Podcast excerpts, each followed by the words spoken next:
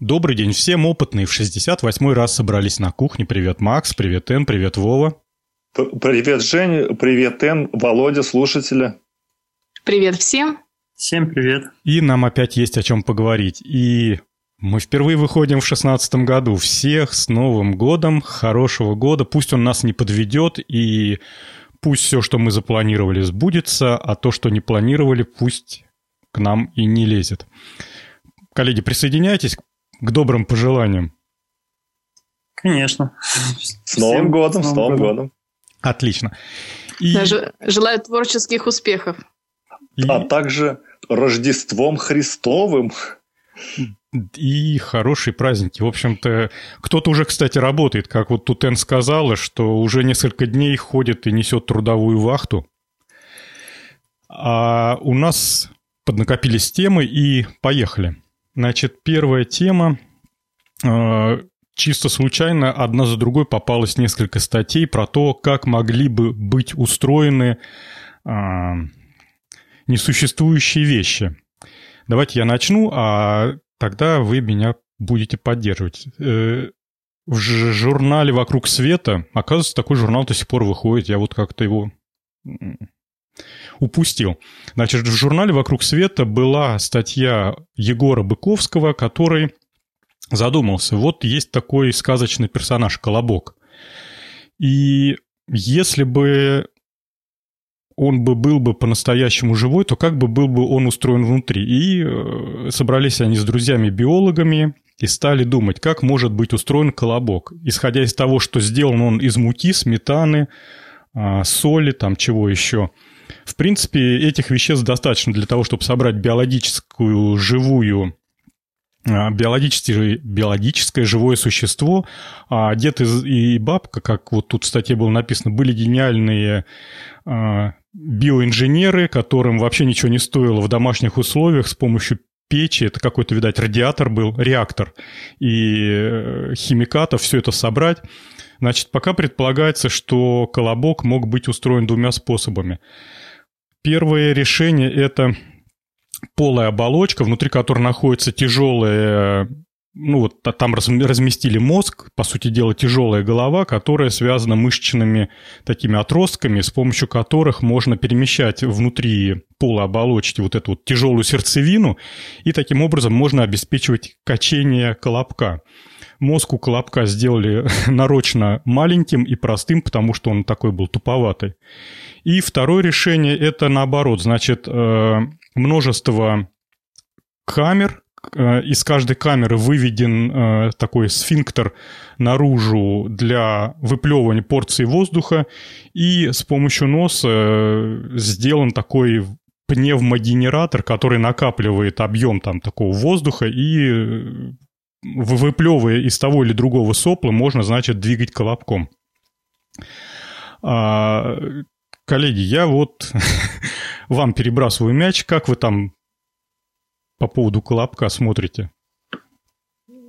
Мне больше всего понравилась, понравилась картинка «Колобок в разрезе», где показаны все его органы и такое улыбающееся личико. Мне кажется, это эм, новость из разряда химии, потому что я не знаю, что за химию надо принимать, чтобы додуматься до того, как устроен колобок в разрезе. И вообще, эта тема называется сегментация колобка. Мне кажется, это такое замечательное название для панк-рок-группы. Да, кстати, круто. Мне такая мысль в голову не пришла.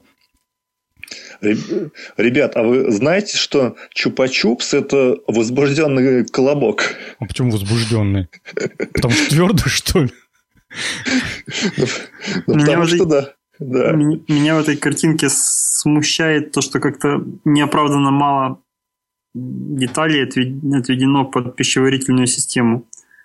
То есть там сзади как бы есть какая-то там кишка маленькая одна, но в организме этого должно быть больше. Это чуть ли не весь организм должен быть. А здесь одни легкие такие по центру поместили, на мышцу подвесили. В статье проскакивала фраза, Вов, что Колобку, скорее всего, придется питаться либо каким-то внутренним реактором, ну, то есть э, жизненный цикл его ограничен, либо получая из, э, лучистую энергию извне... Через кожу, да, через ну, поры. Да, тут пока не придумали, как он сможет переваривать пищу, поэтому...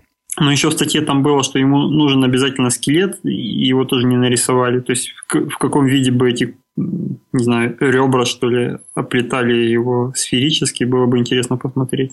Ну и сам факт качения. Насколько мне известно, по-моему, нету живых существ, которые передвигаются именно способом качения. Сейчас вот быстро думаю. Может да. быть, какие-нибудь морские жители, хотя понятия не имею. Мне интересно а, еще... Ребят, ребят, есть это растение перекати поле. Ну, Макс, ну ты даешь. Нет, так и, и морские жители, и растения в этом случае, по-моему, они не выбирают, куда катиться, а вот их куда среда несет, ветер или течение, вот туда они и катятся. То Плюс это... Колобок умел э, спрыгнуть на носок, и потом он умел пропой еще разок, то есть, э, как минимум, у него были резервуары для хранения воздуха, чтобы петь, и были такие резонирующие полости, иначе бы его голос, не знаю, вы знакомы, не знакомы там с этим инструментом, электрогитара, вы пробовали на ней играть не в подключенном виде? Без резонатора? Да? Ну да, то есть, ну представляете, да, наверное, ну, наверное, представляете, да. как это звучит. То есть это никак не звучит, то есть просто такое со стороны мужик стоит и делает видимость игры. Провода дергает. Да, вот точно, провода дергает. Поэтому, да, ему, конечно, там довольно-таки сложно надо быть устроенным. А еще я жду следующую тему. Это размножение колобков. Вот это, мне кажется, будет интересно. Слушай, ну так как Колобок э, синтетически созданное существо, и вообще, как тут написано в статье, гениальные биоинженеры дед с бабкой, им вообще, в общем-то, расплюнуть э, такие вещи. А, ну вот, тут написано. Итак, два гениальных биоинженера создали Колобка. Как Колобок катился, ну и так далее. Тут интересно. Меня тут в конце статьи такая маленькая приписка, она, честно говоря, меня... Подвесил там на 5 минут, и я сидел, серьезно думал. Оказывается, сказку «Колобок» э, притянули, ну, может быть, за уши, а может быть, это и реальность. Есть такие люди, которые называются э, филологи. И они изучают, в общем-то, все, что там про слова надо изучать. Вот они изучают. И вот один из филологов, Константин Шурыгин, он написал, что э, не исключено, что известная сказка на самом деле это душераздирающая история времен колонизации русской равнины славянами. Это к веке девятом, а, э, восьмом-девятом. Бабка и дед жили на горе, поэтому, потому что по археологическим данным вятичи селились на отвоеванных у финно-уграх городищах, ну и так далее. И вот он дальше пишет. По пути к Лобку встречались финно-угорские тотемные животные – а, маркирующий его маршрут. Медведь – это ярославская мера, волк – это тверские карелы, заяц – это племя Мещ... Мещер, лиса – это поволжская мордва. То есть понимаете, какая глубинная а, суть вообще у сказки «Колобок». Это, оказывается, распространение славян по равнинам современной России – то есть изначально славяне спустились с горы. Они... Откуда они взялись на горе, история умалчивает. Ну да. Гениальные биоинженеры их там, наверное, собрали. А я слышала гораздо более простую, мне кажется, более логичную версию о том, что эта сказка на самом деле о Луне. И каждое животное в оригинальной версии сказки, которое встречало Колобка, откусывало от него по кусочку. И в конце концов, когда лиса его съела, это означает, что вот месяц убывает и в конце концов исчезает совсем. Слушай, Мне кажется, это ну как... подожди, по-моему, никто из животных, кроме лисы от колобка, ничего не откусывал. Или я Но уже забыл? В... По-моему, э, нет, это в оригинальной версии. Есть, э, есть же много версий одной сказки. Вот в одной из версий действительно вот каждое животное, которое встречало его, откусывало по кусочку. Ну, это более интересно. То есть у него либо было вообще врожденное средство регенерации, вот, и очень сильный энергетический механизм внутри, который позволял там все это быстро делать, либо, знаете, такой-то дублирующие механизмы передвижения. То есть, несмотря на то, что от него откусили, он все равно продолжал катиться, скакать там. Цель... Может быть, грамотно откусывали так, что оставили в конце колесо, и он мог еще колесом катиться. В результате произошло изобретение колеса. То есть, да. Э, так, хорошо, хорошо. Языки разогрели. Следующая тема. Тут в, на ресурсе AXBT, такой старый известный компьютерный ресурс, написали статью «Подробное научное описание принципа полета НЛО». Коллеги, кто берет? Вов, возьмешь? Ну, я могу начать, но на самом ну, деле у меня больше вопросов, чем Ну, кстати, статья получилась, статья получилась такой, рыхлой, мягко говоря. Я на самом деле поленился и не, не простудировал до конца эту тему, потому что там она очень много... Это невозможно. Она имеет очень много ссылок на другие источники, которые ну, везде ссылаются в контексте таком, что, мол, вот здесь вот прочитай об этом, здесь об этом, а тут написано об ну, этом. Давай я... хотя бы просто сведем в общую, в общую как бы суть. Если бы к нам прилетела тарелка, а ученые сели бы и заранее бы подумали бы об этом, то, скорее всего, внутри бы она была бы устроена.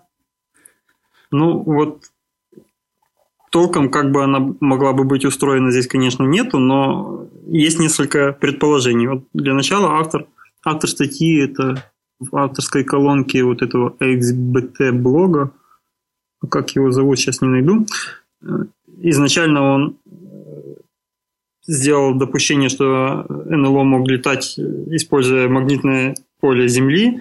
Но потом подумал и понял, что для этого надо быть самой тарелке очень сильно тоже магнитное поле иметь, причем настолько сильное, что это нереально. Поэтому от этой идеи он отказался. А потом он начал описывать какие-то, насколько я понял, опыты из опыты переживания людей, которые описывали свои там встречи с ну, встречи там или так или иначе контакты с э, НЛО и с пришельцами и дел, пытался делать какие-то выводы.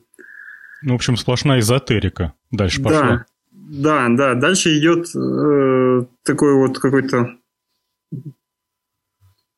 как бы это назвать, потоки сознания человека, который... Мне иногда кажется, что ему просто поставили там, подперли к стенку и сказали, чувак, скоро Новый год, а у нас ни одной веселой статьи, ну-ка быстро пиши что-нибудь. И он такой, а, а, избежать уже поздно. И... Да, и тут его понесло. Да, и тут Остапа понесло. Вот. Здесь есть э, вырезки из цитаты из статей других каких-то авторов о том, как кого-то там пригласили на летающую тарелку. А, сперва там разбирается, как летающая тарелка в виде сферы. Ну, их несколько видов бывает, очевидно, треугольники, тарелки или сферы. Вот. И как могут быть устроены летающие тарелки в виде сферы? Каким образом она летает? А летает она потому, что она плазму излучает вниз, при том плазму на пару сантиметров всего там вниз. После этого плазма каким-то образом возвращается обратно на тарелку, то есть она как рабочее тело может много раз э, использоваться.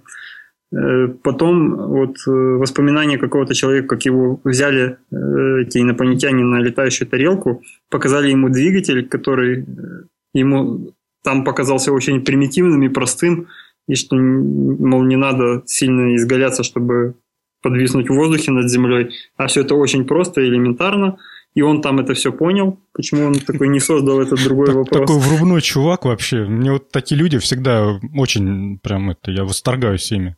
Да, там буквально чуть ли не дословно, если говорить, написано было, что открыли э, какую-то заслонку овальную, он бросил один взгляд э, туда, увидел какую-то часть фрагмента двигателя, ему стало понятно все остальное, как это работает. Слушай, ну так это же про это даже, даже документальный фильм сняли, Кинзадза называется.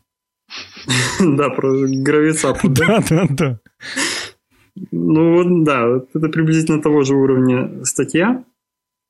Э, есть много ссылок на, еще на YouTube о принципах работы там гравитолета, магнитолета и прочих летов. С, с демонстрацией опытных образцов, разумеется. Ну, конечно, конечно.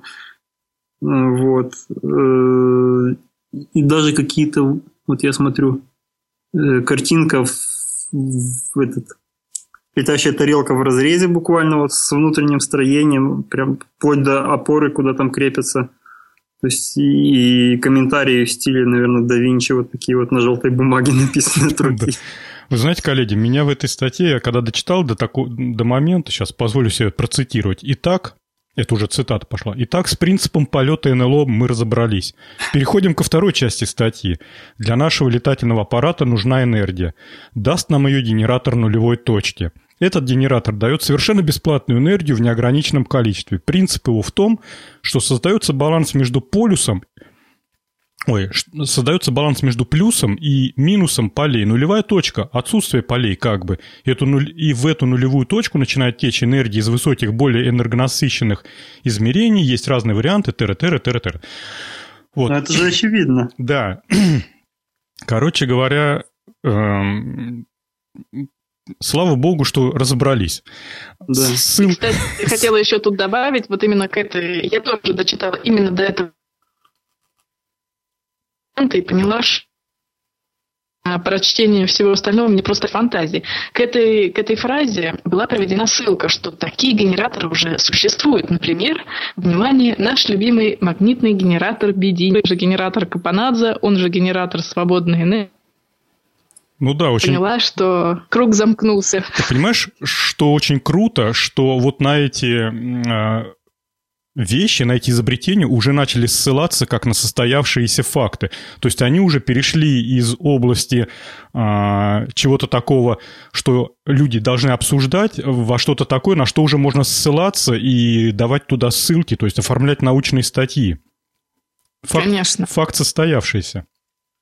Ну да, еще про признаки псевдонауки мы там дойдем, у нас еще есть тема. Да, очень удачно она попалась. Я единственное хотел с коллеги добавить, э, что с другой стороны, вот мы, конечно, все критикуем, но с другой стороны, сейчас семимильными шагами развивается технология современных материалов. И э, может быть действительно, что там через сколько-то там 50 лет в самом деле потребуются конструктора колобков, потому что реально в любой пробирке, в любой средней школе можно будет собрать новое биологическое существо. Были бы чертежи этого существа. Так вот, тут как раз и понадобятся конструктора колобков, летающих тарелок и тому подобное. Я читал фантастический рассказ, э, не помню, как называется. Там приблизительно на ту же тему, а тоже о будущем, каком-то там недалеком, когда можно будет вместо домашнего питомца конструировать приблизительно таким же образом. Тоже можно наделять его разными там свойствами, которые тебе нужны, ну и в зависимости от того, что ты там хочешь ему сделать, у тебя там разные параметры, там как долго это яйцо надо в инкубаторе держать, там как там еще какие-то излучения на него проводить. Не, ну а глянь, первые же попытки уже были. Вот эти собака от компании Sony, вот забыл, как она, а, а, Айва, Айба. Айбо. Айбо, да. Ведь она же, ну, конечно, ее не надо из яйца выращивать, но сделать ее вредной либо милой, это в твоих силах, и ты там перепрограммируешь кусок кода, я уж не знаю, как там это все делается, но в любом случае это программируемый робот, и можно ее сделать э, с разными сценариями поведения. Но это все-таки не то, робот это не то, я имею в виду как раз, чтобы можно было генетически задавать какие-то там последовательности в геноме и прогнозировать тем, что ну, в итоге, что у тебя получится, и как будет выглядеть твой питомец, какой у него будет характер, там, где у него будет родинка. Ну, вот это будет, будет прорывом настоящим. А роботы, они поси, потихоньку, это без прорыва, они так, мы не заметим, как они заполонят мир. Надо быть внимательней. А мы переходим... Да, Макс. Э, ребят, а вы э, в 90-х годах не, не смотрели передачу «Экстра НЛО»?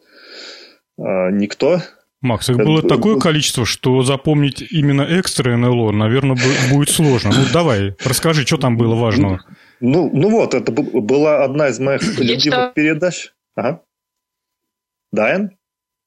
Я, я газету читала НЛО, была очень популярна в свое время.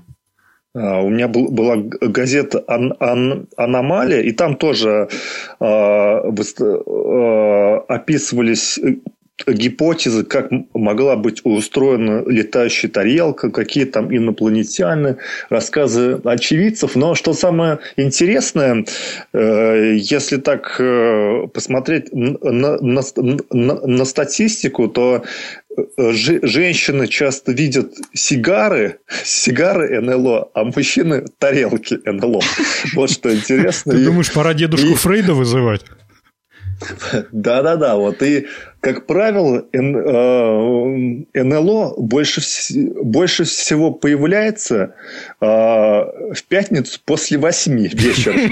Вот, что, что интересно. И, и э, мне запомнилась одна, значит, рассказ одной феминистки, которую якобы э, похитили инопланетяне, они ее, по ее словам, переместили в тарелку и заставили шваброй мыть пол в тарелке. Представляете, какие инопланетяне. Страшный сон вот. феминистки. Да что же они за люди-то такие? Вот. А по сути, э, да, кстати, вот э, у нас в школе учились девчонки, которые рассказывали, что они видели НЛО и даже э, бежали, спотыкались через навозные кучи сзади сараев, но бежали от НЛО. Рассказывают, вот еле ноги унесли. Шли они после дискотеки. Ну, то есть, как бы, в общем, это. А вот, вот я сейчас э, открыл эту статью, смотрю здесь э, НЛО в виде сигары, разрез. И здесь, значит, написано, где, где у них железная дорога для, для, для перевозки грузов внутри тарелки, где кабина пилотов, откуда они это все знают, что они принимали. Вот я, Опять статья я не знаю. Да. Вот, статья химии. Э, вот, ну, собственно, сейчас, конечно, я к НЛО отношусь скептически. Что такое НЛО? Это обычно мутные такие размытые видеоролики, где какие-то огни, э, какие-то образы там как-то перемещаются. То есть особо такого как бы доказательного нет. Это обросло все мифами и как-то верить, как, ну, как бы я не верю в это все дело. В общем, на эту раньше тему верил, сейчас нет. Да, на эту тему есть э, на Ютубе есть запись лекции Владимира Сурдина, это тоже астрофизик российский. И э, он э, рассказывает как раз про НЛО. Ну, он не сразу начал говорить, что вот, мол, НЛО не существует и конец лекции. А он начал... Хорошая лекция была. Разбирать, он начал разбирать э, всякие версии, которые бывают, разбирать фотографии, которые присылают и э, объяснять их с научной точки зрения, и там большинство объяснил просто, ну, это наблюдение, которое им присылают очевидцы, письма шлют, очевидно, в их какую-то там организацию, вот, и говорит, что однажды вот еще какие-то там 80-е или 90-е годы, когда они насобирали действительно много очень э, данных, много очень точек на карте обозначили, э, где встречали люди какие-то странные такие объекты.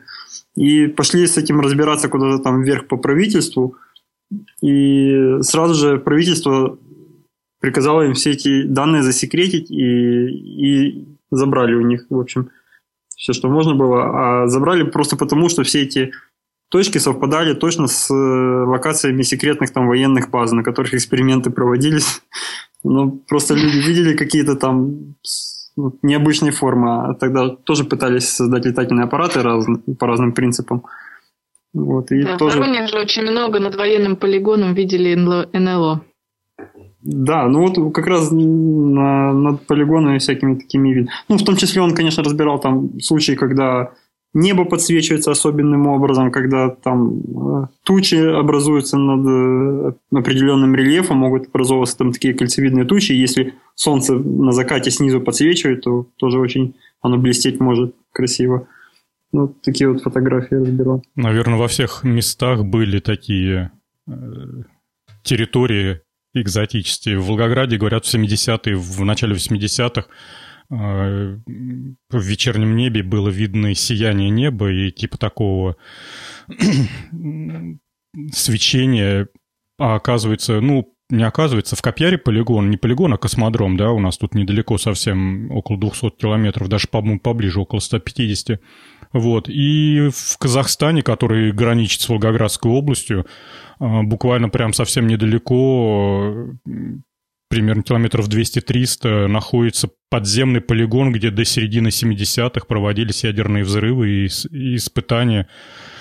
Поэтому ничего мудреного. Я, коллеги, хочу предложить вам переходить к следующей теме. Единственное, да, хочу добавить, что нужно понимать, что вся вот эта журналистская братья, которая писала в журналы НЛО и неизведанное, они не померли с момента закрытия всех этих изданий, когда газеты перестали покупать в газетных киосках, они все перебрались в интернет, и теперь у них вообще руки развязаны. Раньше-то они раз в месяц или раз в неделю выходили, а теперь хоть каждый день пиши.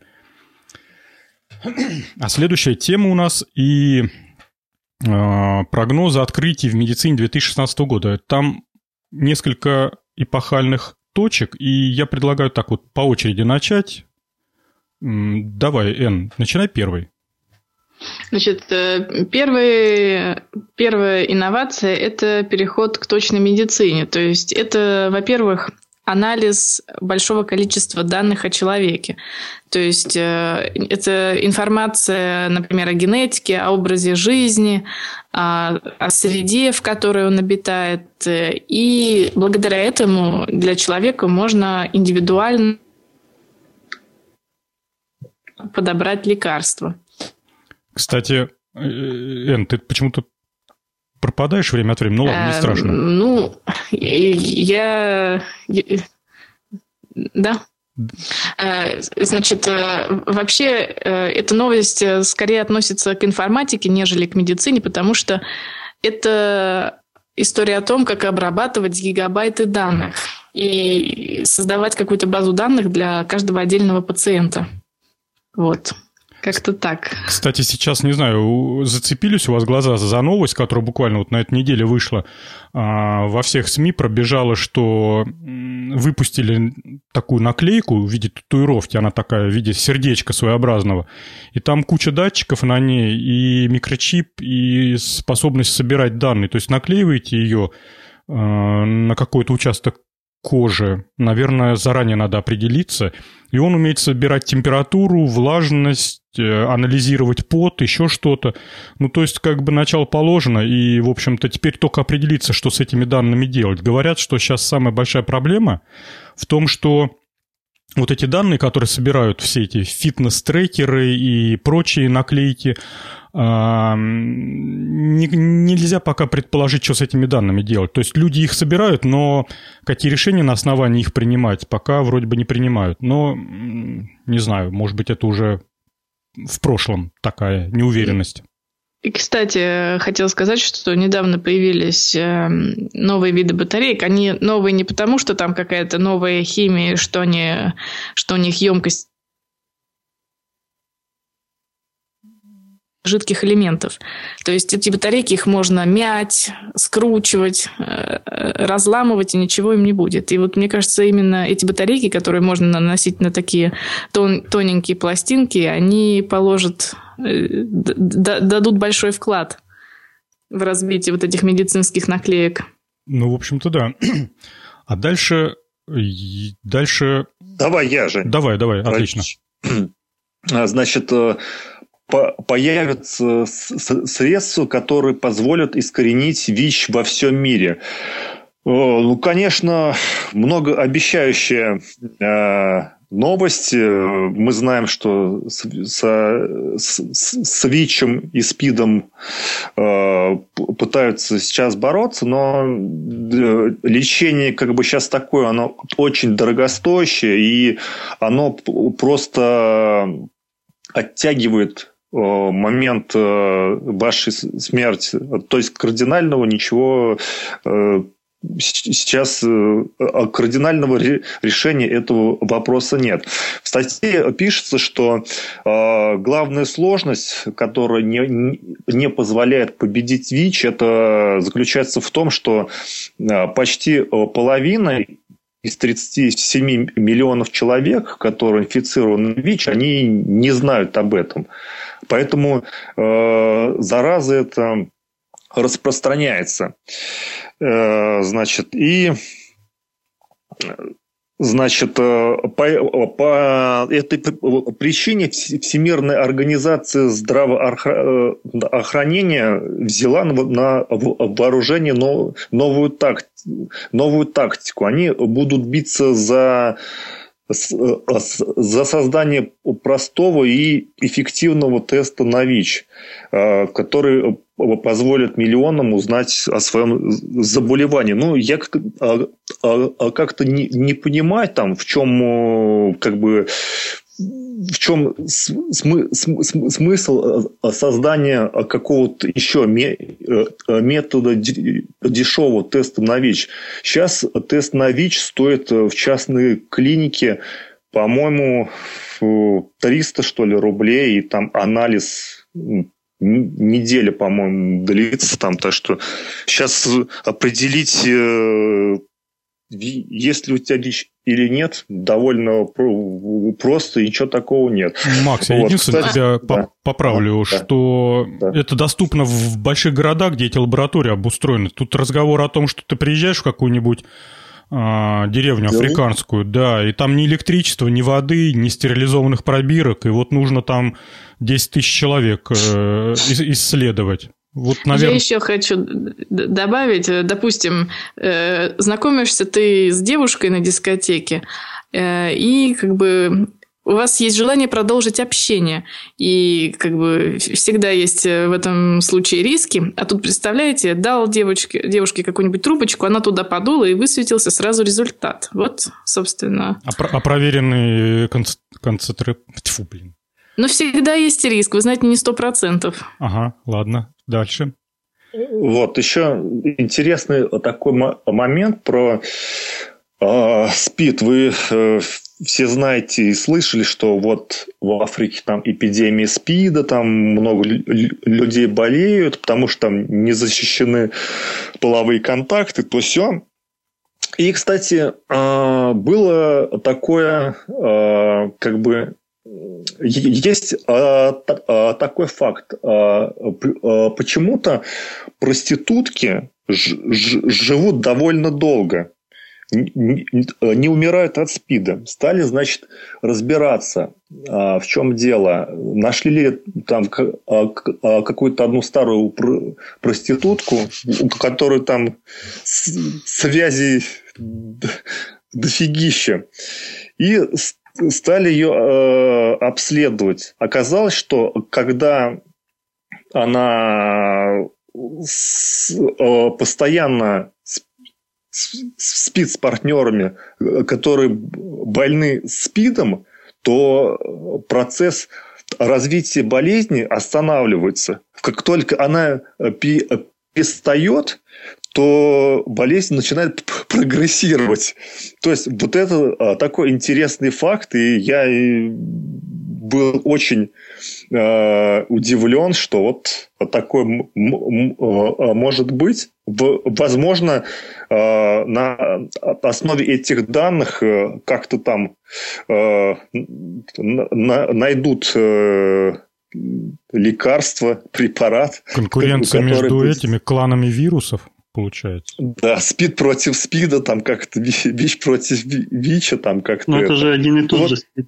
Но они все равно же мутированы Может, относительно друг от друга. Да. да, конечно, до сто процентов мутированы, потому что а, вирус, э, новое поколение молекул клеток вирусов, они же произведены твоим организмом и, разумеется, внесены мутации, потому что там температурные условия разные, химический состав твой разный, ты чернокожий либо белый человек, ты ешь мясо либо вегетарианец, и, соответственно, просто для построения вируса там разные условия, поэтому вполне возможно, что они, мутанты между собой там скубаются за носителя серьезно.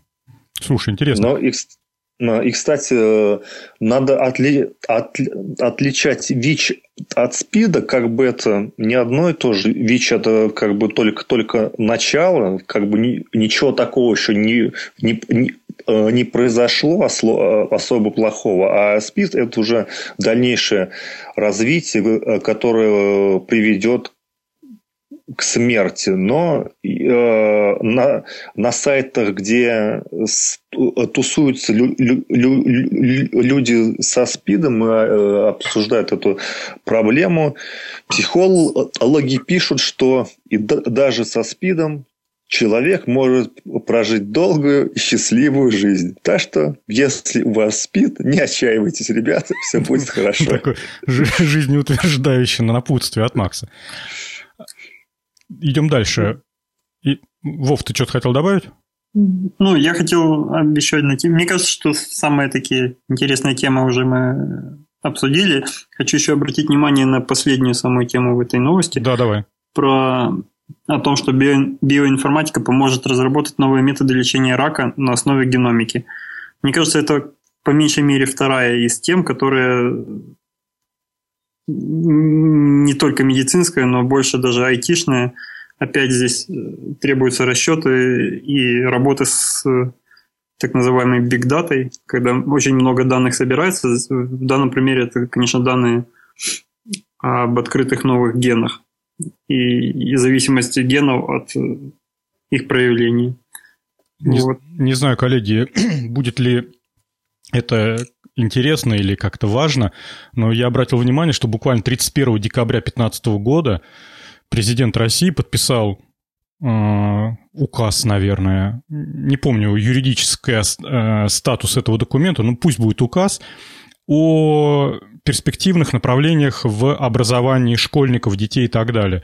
И там он огромный, и среди всего прочего там перечислены такие перспективные и важные э, направления образования детей, как робототехника, генная инженерия, биоинформатика. Это прям вот конкретные четкие слова, которые зафиксированы в документе, который лежит там на сайте, не знаю чего, там нашей Российской Федерации под, под подписью президента. Поэтому я так думаю, что в ближайшее время э, школы возьмут под козырек, конечно, э, среди множества, э, скажем так, мало понимающих э, учителей, которым просто нужно выполнить указ, будут идти учителя-энтузиасты, которые возьмутся за это с огоньком в глазах, и, скорее всего, детям будет все это очень интересно. Ну, ну, то есть план на пятилетку следующую уже Да, есть. по крайней мере, пальцем показали, в каком направлении идти.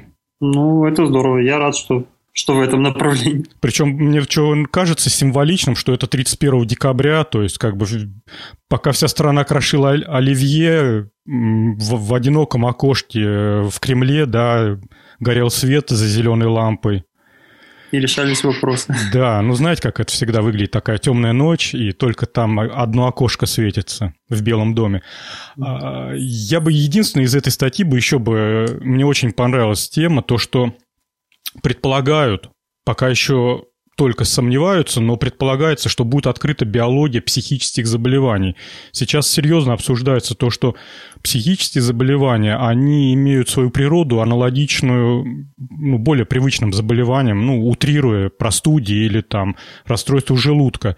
И просто нужно докопаться, где тот провокатор, который из нормального человека делает ненормального.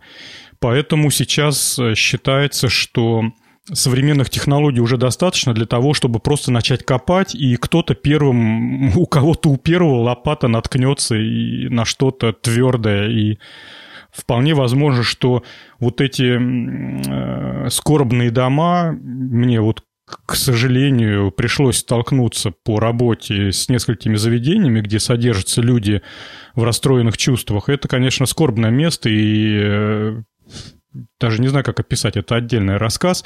Вот, поэтому, может быть, всех их вылечат, и э, эти дома позакроются раз и навсегда к чертям собачьим, и будет все хорошо. А, так, а мы идем дальше. а дальше у нас с вами Вов. Я тебе отдаю, потому что это прям твой конек. Давай. А, нет, стоп, стоп, стоп, стоп. Сейчас... Нет, да, третья тема. Будущее наступило. Давайте я возьму, и... Давай. а вы меня тогда подбадриваете. Значит, будущее наступило. Я вот эту фразу слышал за последние там, несколько лет много-много раз. То есть выходил там Стив Джобс, вытягивал э, в своей руке кусочек черной пластмассы и говорил, будущее наступило, вот оно, iPhone 2 Plus. Вот, теперь выходит миловидная девушка из компании Faraday Future и говорит, будущее наступило. Мы, калифорнийский стартап, наконец-то придумали платформу, а, будущую автомобильную платформу. Мы будущее автомобилестроения. После нас, по сути дела, все вы закроетесь, и останется только фьючи Фарадей, не, Фарадей фьючи, и, э, скажем так, автомобильные ателье, которые будут располагаться в каждом районе большого мегаполиса. И ты идешь в магазин, покупаешь там картошку, там апельсиновый сок и платформу Faraday Future. Это такая тележка на четырех колесах, которую можно модифицировать э, по длине, там можно вставить аккумулятор, она, это электромобиль, сразу оговорюсь. Там же в магазине выбрать нужное количество двигателей, э, аккумуляторов и тому подобное. А потом э, в каком-то другом месте тебе на эту машину э, создадут корпус, кузов и внутренний интерьер, салон. В результате будет э, автомобиль любого фасона, любой марки, любой модели.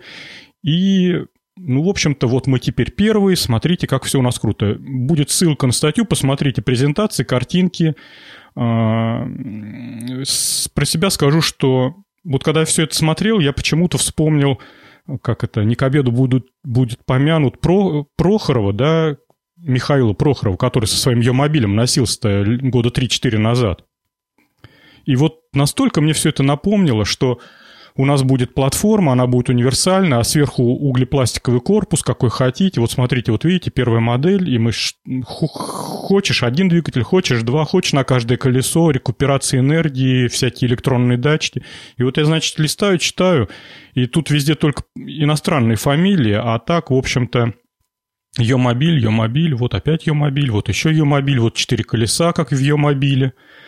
А, коллеги, поправьте меня, если я что-то не понял, или ну, можно я пару слов скажу? Дело в том, что мой супруг э, по работе связан с автомобилестроением. И он, когда посмотрел эту статью, сказал такую вещь, чтобы... То есть это получается такой конструктор Лего для машины. Но тут э, важный один момент это для того, чтобы это работало, это не ты приходишь в магазин, выбираешь длину, э, количество аккумуляторов и так далее, а это на заводе из одних и тех же деталей, грубо говоря, создают э, разные модели машин. Потому что для того, чтобы вес автомобиля уменьшился, корпус должен быть приварен к шасси, то есть эм, чтобы шасси и корпус во время движения, это, это история деформации материалов, то есть надо, чтобы все это было очень хорошо закреплено, и, и для этого, то есть за счет этого вес машины уменьшается, что очень важно для электромобилей. Если же это шасси отдельно, а на него ты крепишь какой-то корпус, шасси будет гораздо тяжелее, э, и это, собственно, для электромобилей очень э, э, отрицательный фактор. Вот, поэтому вообще это, да, может работать, но единственное, что это должно собираться на заводе, и корпус должен быть к шасси хорошо закреплен, приварен. Твой супруг сказал, боже мой, что же мы будем делать? Э, теперь мы все закроемся. Ну, или как-то Нет, так. нет, нет, нет, сказал, что просто, да, идея интересная, но, собственно, что, да, действительно, Лего, то есть э, одни и те же детали для создания разных э, э, видов машин, то есть персонализация машин, допустим, для какой-то страны, э, допустим, нескольких аккумуляторов достаточно, потому что для маленького города ты там передвигаешься на маленькой дистанции, а для больших расстояний там нужно больше аккумуляторов, ну и так далее. Я, насколько понимаю, вообще понятие платформы и какой-то вот концепции, на, базе которой создается целый модельный ряд автомобилей, существует уже давно, чуть ли не с 70-х годов, и э, есть такие платформы, концепции, которые даже между брендами путешествует. Ну вот пресловутая платформа Renault Logan, которая э, и в Renault, и в Nissan, и в Автовазе используется. То есть вот э, где-то там глубоко-глубоко находится платформа ну, я так понимаю, конструктивы, посадочные места, какие-то детали общие. Поэтому э, с точки зрения того, что это вот э, Лего, вряд ли. Ну да, у них бампер выдвижной, может быть, более быстрая адаптация. Но то, что Энн сказала по поводу э, жесткости всей конструкции, это так называемый несущий кузов, и э, есть такой прекрасный рассказ, немножко в тему даже, э, по-моему, он назывался «Колеса». Есть такой цикл «Аэропорт», «Колеса» и блин, забыл. Третья, третья книжка. В общем, там рассказывали про историю General Motors, и э, когда сделали в 50-х годах там очередной автомобиль, его вывели на автотрек, стали гонять, и он так прекрасно ездил, всем все очень понравилось, но при переходе э, скорости от 50 до 60 км в час э, по корпусу автомобиля начиналась жут, жуткая вибрация.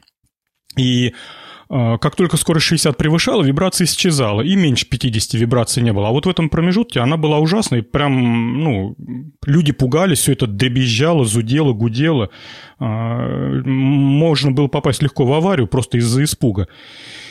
Дали задание конструкторам быстро найти и решить эту проблему. Конструктора нашли место, куда можно приварить косынку. Косынка – это просто треугольник металла, ну, размером с ладошку женскую.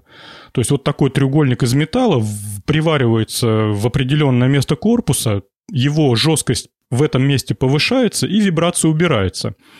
А, я, кстати, вспомнил автора, это Артур Хейли. И э, после того, как конструктора принесли к генеральному директору э, свое решение, что вот, типа, можно, мы победили вибрацию, и можно автомобиль в серию пускать, тот схватился за голову и заорал, что вы делаете, вы хотите меня угробить? Дело в том, что стоимость косынки была что-то там 2 или 3 цента, ну, вместе с работой. А если все это умножить на предполагаемый э, тираж выпуска автомобилей, там миллион штук, то это, грубо говоря, плюс 3 миллиона долларов нужно было сразу найти. Ну, или как там, не сразу. Что явно выбивалось из всех бюджетов вот из-за этой косынки. И он кричал, там топал ногами, придумайте мне что-нибудь другое, чтобы без денег было.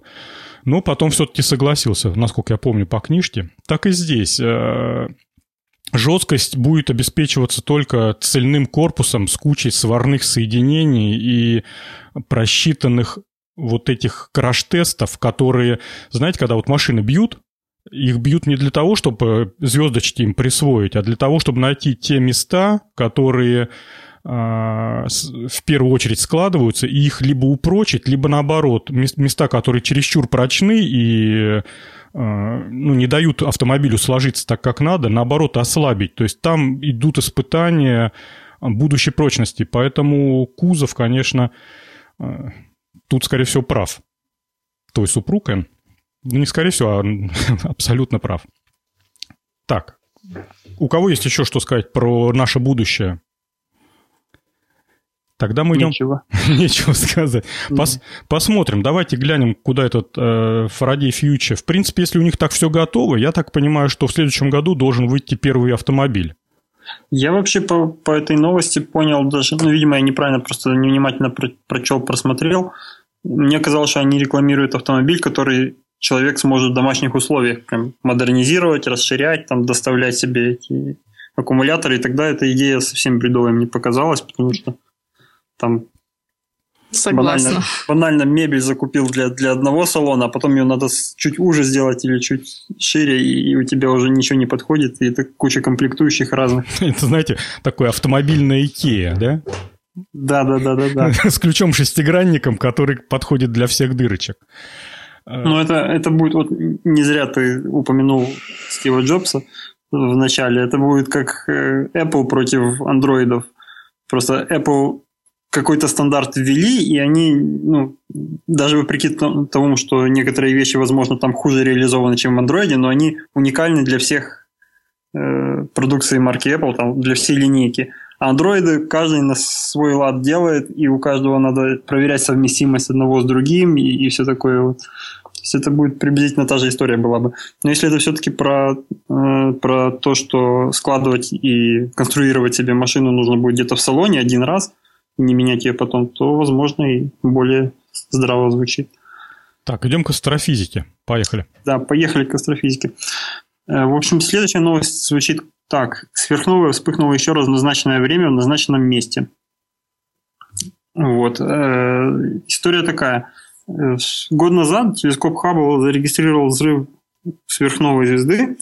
И причем для нас, для наблюдателя, это выглядело как четыре одинаковых звезды.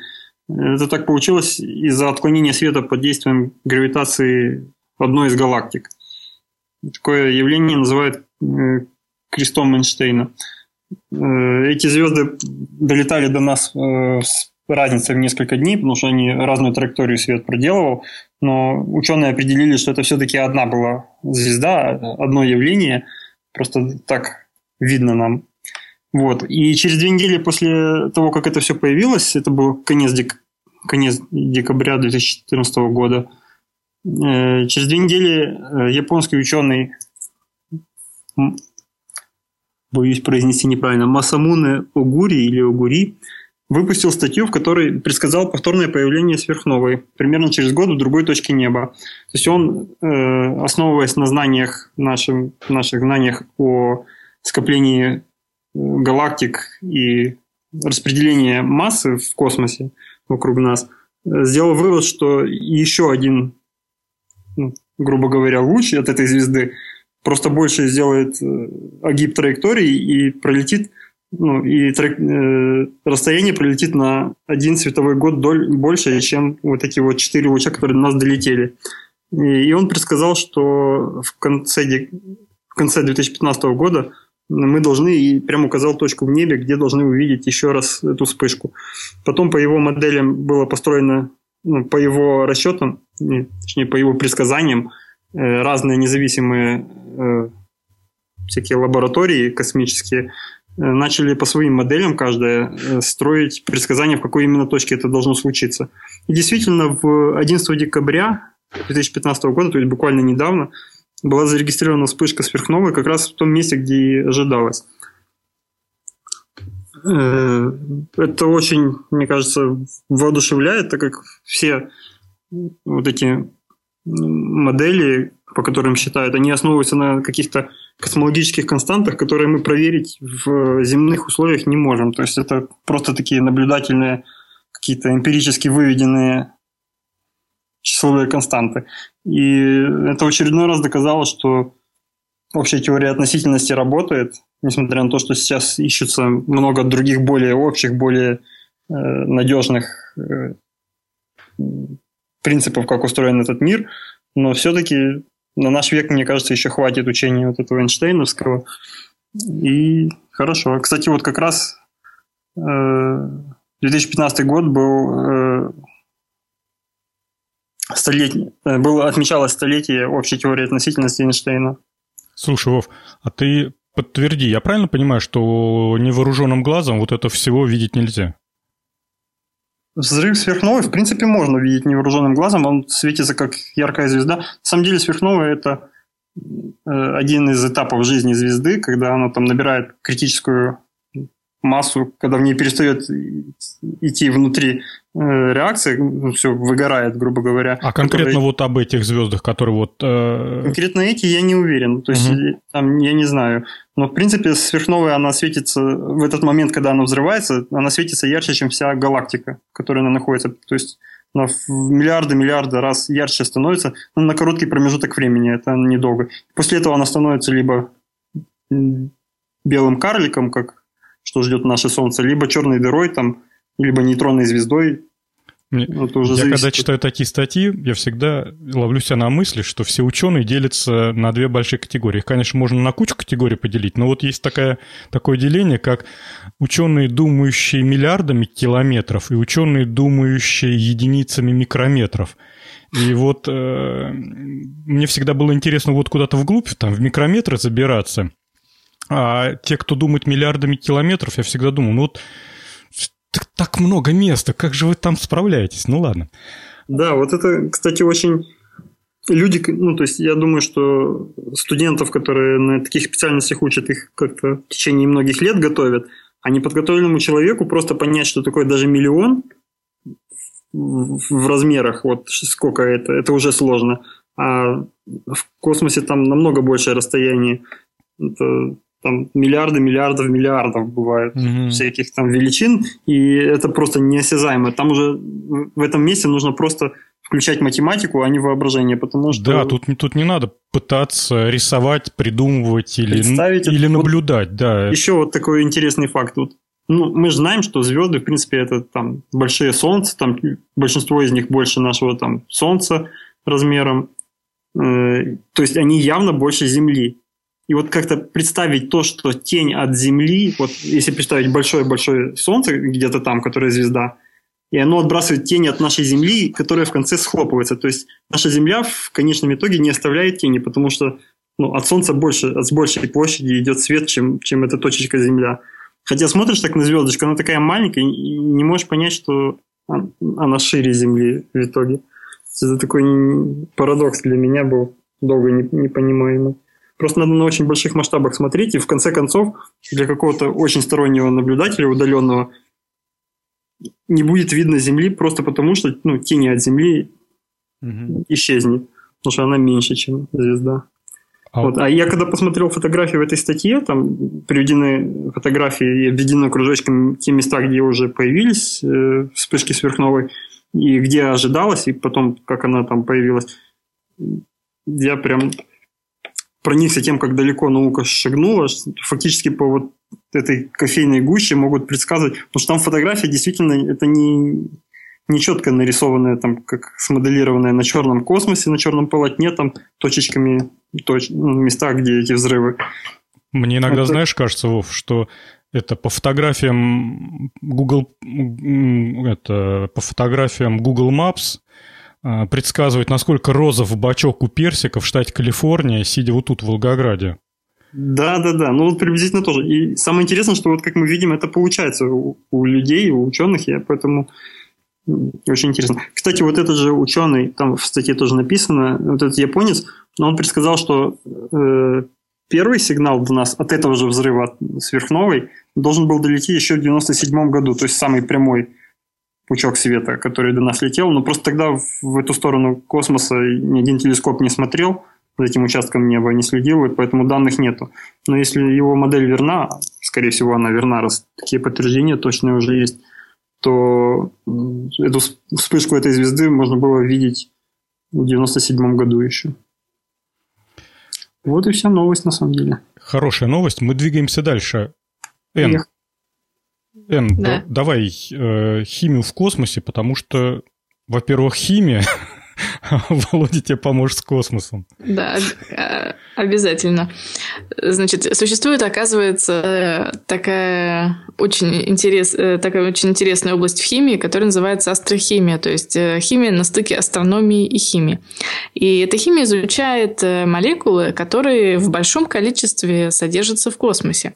Мы-то раньше, ну, во всяком случае, я думала, что межзвездное пространство – это такая, такой вакуум, а оказывается, да, действительно, это вакуум, но вакуум не совсем пустой, и на каждом кубическом, в каждом кубическом сантиметре находится около э, находятся сотни молекул. И ученые сейчас пытаются найти механизмы, с помощью которых эти молекулы синтезируются в межзвездном пространстве. Ну, значит, одна из первых эм, реакций, которые ученые пытались понять, это как же, э, допустим, синтезируется, ну, а, это сейчас скажу. Не, не могу найти молекулу, я по памяти расскажу. Да, да, В общем, давай. для, для, для прохождения той реакции надо, чтобы одни из молекул были нейтральные, а другие заряженные. То есть, либо у них были электронов, э, электроны во внешней оболочке в избытке, либо чтобы их было недостаточно. Так как же эти молекулы ионизируются. И э, была предложен, был предложен механизм реакции, что в галактике есть ионизирующий фактор. Это космические лучи, то есть атомные ядра, которые разогнаны до очень высокой скорости. А, как, как этот процесс работает, до сих пор не совсем понятно, но, скорее всего, э, этот процесс происходит в ударных волнах, которые появляются при вспышках Э, сверхновых. И вот эти как раз космические лучи состоят главным образом из ионизированных водорода и гелия, которые, в свою очередь, реагируют с нейтральными молекулами и получают э, компоненты но есть такая молекула метанол, которая в эту схему совсем не вписывалась. И ученые, ученые стали думать, какой же другой механизм существует в межзвездном пространстве. И тут они поняли, что мельчайшие пылинки, которые находятся, играют роль своеобразного катализатора реакции. То есть, допустим, одна молекула присоединяется к пылинке, и с помощью этой пылинки происходит э, захват следующей молекулы. Э, но, опять же, часть молекул в эту теорию совсем не вписывалась. И тут ученые долго ломали голову, что же еще за фактор влияет, и подумали о температурах. Допустим, э, пылинки, естественно, температуры низкие. Одно вещество примерзает к пылинке первым. Второе вещество, у него температура перехода из газообразного состояния в твердое гораздо ниже, то есть оно остается в газообразном состоянии. И некоторые реакции происходят именно так, э, с твердым и газообразным веществом. И на сегодняшний день э, в каких э, направлениях развивается астрохимия, это изучение реакции на поверхности пылинок, потому что это зависит от свойств поверхности, от ее температуры, и до сих пор непонятно, как э, э, с, с пылинки испаряются молекулы, которые на ней синтетизированы. Э, дальше изучается, конечно, процесс рождения звезд и планет, потому что оно позволяет описать движение вещества. И ученые пытаются определить содержание молекул в других галактиках. Это, опять же, скорее всего, к предыдущей теме относится. Вот такая вот э, тема. Кстати, это э, тема сайта «Элементы», опять же. Да, добрый старый сайт. Я, когда прочитал, мне в голову пришло две мысли. Во-первых, что Вселенная живет со своим ритмом, и этот ритм настолько медленнее вот нашей привычной человеческой суеты, что мы просто какие-то мельтешащие муравьи на фоне вот той размеренной жизни, когда не торопясь, пылинка за пылинкой собираются, там, куда торопиться, когда впереди вечность. Вот. И, во-вторых, забавно то, что ну, вот там есть статья на Википедии, основными молекулами, которые сейчас обнаружили, их там ну, сколько, три десятка, не больше, 43, да, получается? И в космосе есть спирт. Да, полно спирта. Вот. Так вот, э, интересно, эта Земля такая уникальная в своем многообразии химических элементов внутри коры, там, в воздухе и прочее, прочее. Или это вот именно... Или оно, это многообразие только в планетах существует. Почему в космосе не летает все это многообразие? Ведь отрываются же от Земли какие-то кусочки ракеты мы выпускаем, там вообще куча вся, ферум и прочее, должно разлететься, наверное. Ну, мне кажется, э, во-первых, э, ионизирующее излучение все это постепенно превращает... Ну да, более диф... примитивное, да? Э, ну, начнем с того, что все окисляется, рассыпается. Потом разгоняется до высоких скоростей, ну, допустим, ионизируется мне кажется, да, все в конце концов э, до каких-то очень простых и коротких и стабильных молекул рассыпается. Вов, ты что-то добавить хотел? Ну, да, я хотел сказать, что ну, то, сколько мы ферума выпускаем в виде ракет в космос, в масштабах космоса, конечно, это мизер и рассчитывать на то, что из-за этого должно баланс измениться в нашей галактике хотя бы. Ну подожди, ну а как же в далекой-далекой галактике, там же полчища этих и империя, которая там наносит ответный удар. Мы, мы не вносим даже малейшего там не знаю, баланса не, не изменяем в рамках нашей Солнечной системы. А Солнц, таких как у нас, даже в нашей галактике, там сотни миллиардов. Вот. А во-вторых, хотел сказать, что э, астрономы разделяют, ну, они делят все вещества на три типа. Это водород, гелий и металлы. То есть все, что тяжелее гелия, они называют металлами. Потому что все, что тяжелее гелия, тяжелее гелия, образуется уже в, в, после взрыва сверхновой, то есть после взрыва звезды, и там уже некоторые вещества, ну, не некоторые, а большинство вот тяжелых металлов, которые мы знаем, они как раз прошли несколько взрывов. То есть взрыв сверхновой, он разбрасывает очень много вещества в космос вокруг себя, вокруг этой звезды. Вот эти фотографии красивые, которые мы можем видеть, иногда такие сферические туманности, изнутри подсвеченные, вот это вот как раз после взрыва сверхновой. И э, потом постепенно они все равно притягиваются, и часть из них все равно падает э, на эту звезду, и потом она второй раз может взрываться, и, и каждый раз это все более и более, ну, реакция, которая проходит в ядре. Там. Более, более простые, получаются, элементы, да? Да нет, вот наоборот, как раз там получается все более и более сложно. Они начинают с водорода и гелия, ага, когда, ага. когда звезда свой первый цикл ну, проживает. Это самое большее, там 90 или там 99% не знаю, времени у звезды это то, как наше Солнце. Это из водорода в гелий. И только в последние там сотни тысяч лет уже, она начинает взрываться много раз, потому что там ее начинает колбасить, и, и выделяет она уже всякие вот такие тяжелые вещества, там, в виде то, что мы называем металлы, там, все такое. Вот. Угу, понятно. Так, я хочу сказать, что у нас основные темы закончились, и мы давайте перейдем к темам слушателей, тем более хочется успеть поговорить на эти темы с темы слушателей. Эн, начинай, начинай вот э, с новости, которую нам прислал Никабуру, наш слушатель. Спасибо ему большое за вообще отличную темку. Я просто к этой новости хотела потом в конце добавить э, о, том, как отличить хорошую статью от плохой в науке. Поэтому, если вы хотите, вы можете рассказать о основной веселой статье, кстати. Хорошая статья. Потом я в конце добавлю. Ну, давайте я начну. 15 признаков псевдонауки в статье, книге, телевидении, передаче или веб-сайте. И здесь такой достаточно основательный анализ. Я прям буквально пробегусь, э, а потом обсудим. Значит, во-первых, если в статье есть какие-то странные регалии, то стоит обратить на это внимание. У нас в Российской Федерации научных регалий не так уж и много оказывается. У нас есть а, академик Российской Академии Наук, и есть отраслевые академии, это сельское хозяйство, искусство, там, строительство, архитектура и, по-моему, образование. Вот, в общем-то, и все ученые. Поэтому, если префикс состоит из какого-нибудь э, академика Нью-Йоркской академии высших изобретательных наук э, и так далее, то это просто самодельная академия, которую там на Кикстартере собрали на нее деньги. А, поэтому регалии это важно. Дальше. Выступающий специалист имеет ученую степень в одной области науки, а гениальное открытие делает совсем в другой.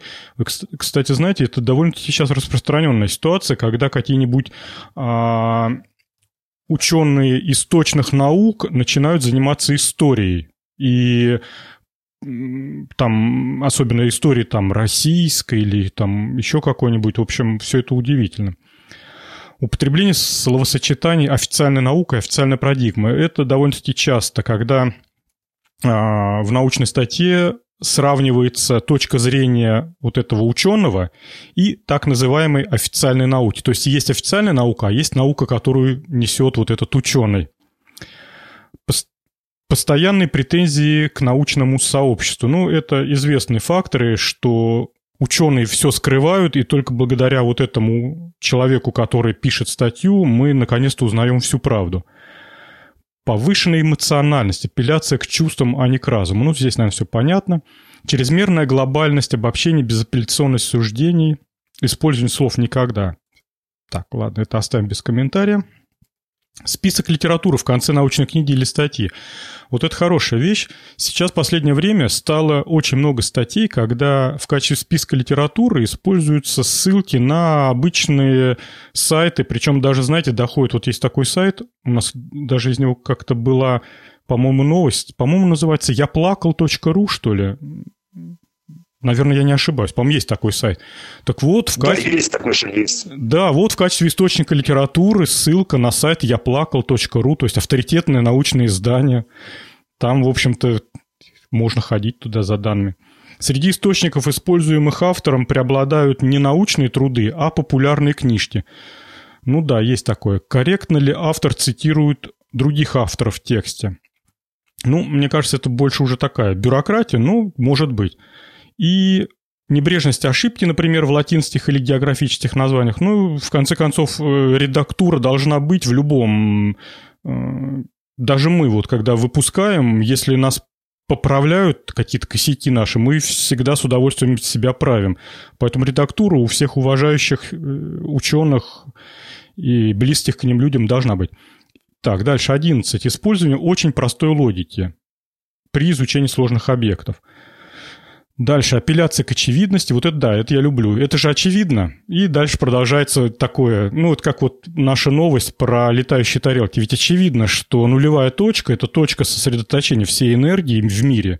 И поэтому ее оттуда можно черпать немерено. По-моему, это просто очевидно.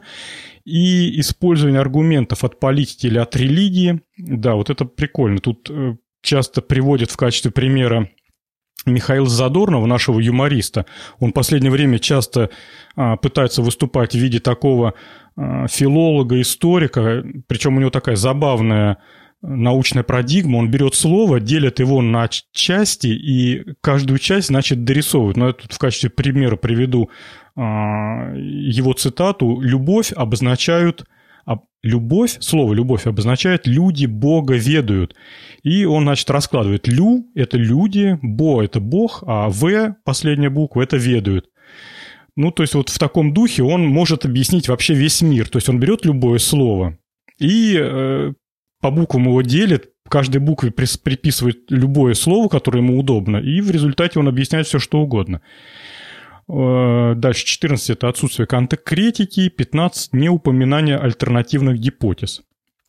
Вот. Если вы столкнулись вот с этими перечисленными факторами, то есть повод э, усомниться в достоверности статьи, а если этих факторов сразу целая куча, то почти наверняка эта статья не научная, а псевдонаучная. Кстати, вот я прогнал через вот эти принципы несколько статей, которые мы обсуждали. Ну, вот помните там про э, двигатель, присоединенный к генератору, где там объяснение такое научное. Ну да, в общем-то, практически все это а, в точку попадает. Коллеги? Так. А, Н. Давай, давай, Макс. Давай, нет, давай, Макс, я потом да, долго да буду вспом... рассказывать. Ага, я вспомнил такой Э, момент, когда учился, один э, доцент, э, математика рассказывал, что в Америке есть университет по стрижке пуделей, и, и можно стать профессором по стрижке пуделей. Вот, то есть это о регалиях так, ну, и мой научный руководитель, он, значит, говорил, что регалии это все фигня. То есть довольно часто э, пишутся статьи а, по принципу не понять, не опровергнуть. Ну, например, а, часто э, физики используют очень много математики. Вот, и там плохо что понятно, и на э, этом Э, могут защищаться целые диссертации. И у физиков считается, что неудавшиеся физики уходят в математике. Есть такая фраза. Вот. И, в общем, э, может быть такое, что э, профессор, у него 120 статей, но которых никто читать не будет а может быть э, доцент, у которого 30 статей, но, но они э, такие емкие, что э, он, как, он как бы больше вносит вклад и имеет больший вес и понимание, чем тот, у которого большие регалии. Вот. И у нас в университете был случай, что значит, одна кафедра там профессор один, э, э, ну, там профессор есть, был Соросовский профессор, регалия такая, да, там, а был доцент. И вот когда был анализ статей там, вот, то все, то доценту пришла пришла бумага, что он становится внештатным там каким-то членом э, одного из уни, уни, университетов нью, нью-йоркских там, а, а тем ребятам, у которых, казалось бы, большие регалии и много статей, им так, а, такая бумага не, не, не, не пришла, это подтверждает как раз то, что регалии это еще, ребята, далеко не все. Вот что я хотел сказать. Так, а я хотела рассказать о том, как отличить хороший научный журнал от плохого. Потому что, мне кажется, обычный обыватель, когда видит в какой-то публикации ссылку на научный журнал, у него тут же возникает идея о том, что эта идея действительно существует, что научно все доказано, и появляется не, неопровержимая вера в то, что написано. На самом деле некоторые журналы совершенно просто фейковые, так сказать. Есть такой замечательный журнал, называется American Based Research Journal. Вот вы представляете, вы, допустим, читаете каких-нибудь НЛО и видите ссылку American Based Research Journal. Думаете, ой, какой-то американский журнал, наверное, это что-то серьезное. На самом деле, этот журнал э, пишет тебе имейлы э, в виде спама, которые говорят, вот мы новый журнал, мы открылись, вы, пожалуйста, можете прислать нам статьи, мы их опубликуем. Этот журнал, как выяснилось, базируется где-то в пакистанской деревне. Э, ты присылаешь статью, и они за, за какой-то там, допустим, 5 долларов у них э, стоит опубликовать журнал онлайн. То есть никакого рецензирования, никакой проверки, никаких э, изменений. То есть ты можешь опубликовать абсолютно любую тему, от дизайна до, я не знаю, молекулярной кухни и физики. Э, и, и дается список э, э, редакторов. И такое ощущение, допустим, уже много университетов не существует в принципе этих редакторов, и я не уверена, что эти редакторы в курсе того, что они редакторы. Потому что, допустим, приводится какой-то доктор Джонсон из Оксфорда. Естественно, если ты набираешь в гугле доктор Джонсон Оксфорд, тебе э, появляется список из 100 фамилий, потому что Оксфорд огромный, а Джонсон это как у нас Иванов фамилия.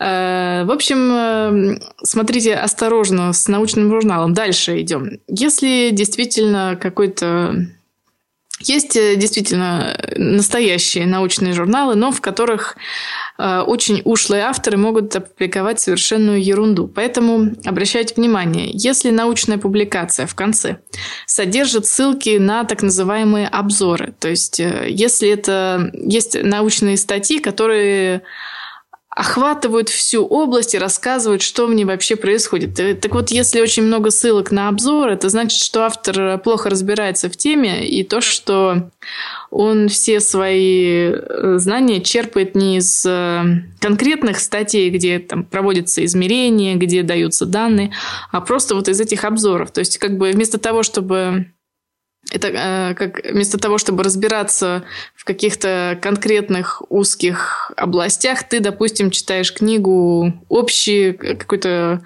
а, общий, общем материале. Ну, всякие научно-популярные вещи. Это не научно-популярное, это просто как бы собрание упрощенное, сконцентрированное информации, где приводится очень мало данных.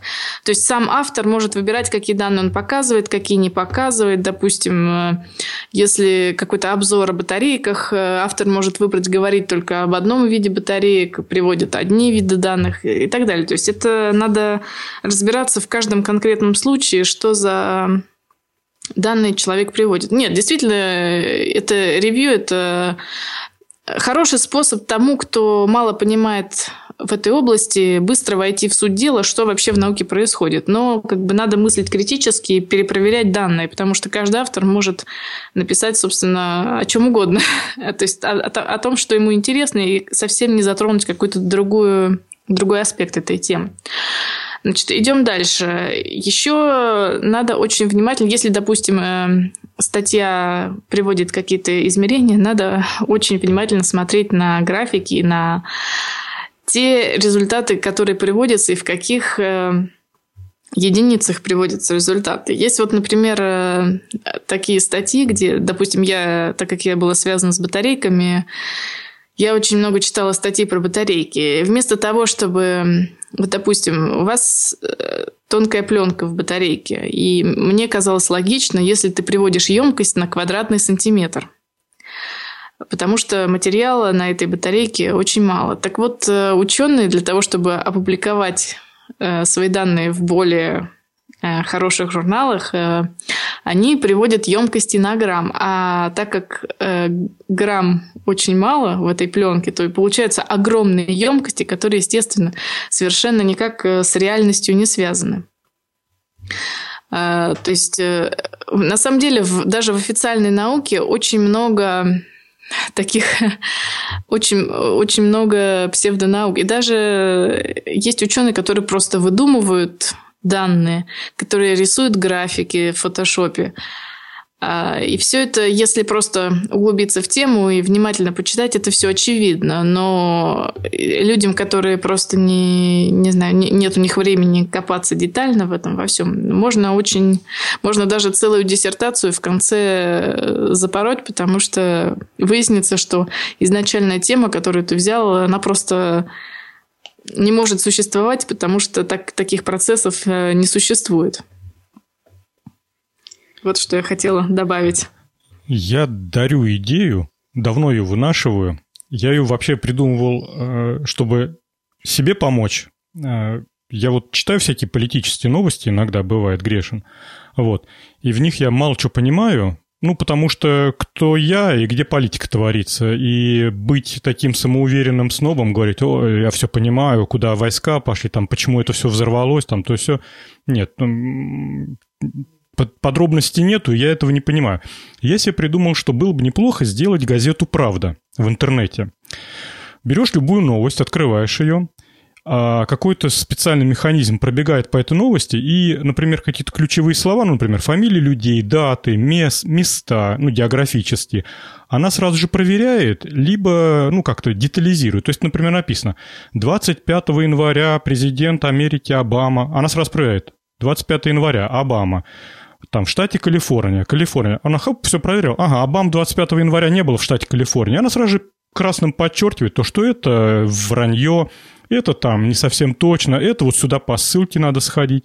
Так вот, эту штуку надо и на, на научные статьи распространить. То есть берешь, открываешь на сайте научную статью, нажимаешь кнопку, она тебе красным, зеленым и желтым фломастером подчеркивает а, фрагменты, которые предварительно проверила, там, сходила по ссылкам, по ключевым словам. То есть, если есть ссылка на какую-то статью там, она туда слазила и уточнила. Ну, в общем, вот такая полезная штука. Надо ее быстренько сделать. Жень, я Жень, могу... Жень, да, давай. А, Жень, а, а кто бы э, фин, э, фин, финансировал эту газету «Правда»? Ты мне скажи. Тут она, такой нас, она настолько, вопрос. Она настолько хороша, Макс, что любой за нее 10 рублей даст. Вообще. Смотри, Жень, во-первых, э, то, что Обама действительно не было в такой-то дате в таком-то штате, откуда будет знать вот этот программа? Из, из где альтернативных источников. Ну, а, а их кто будет проверять? А, ну, такая цепная реакция. Вот, так я... Ну, цепная реакция, она как бы... Где-то должна закончиться. Ну, я понимаю, да. да где-то должен быть тот ключевой... Кому-то надо поверить все-таки в итоге. И я, наверное, открою для тебя такой новостной портал Яндекс Новости.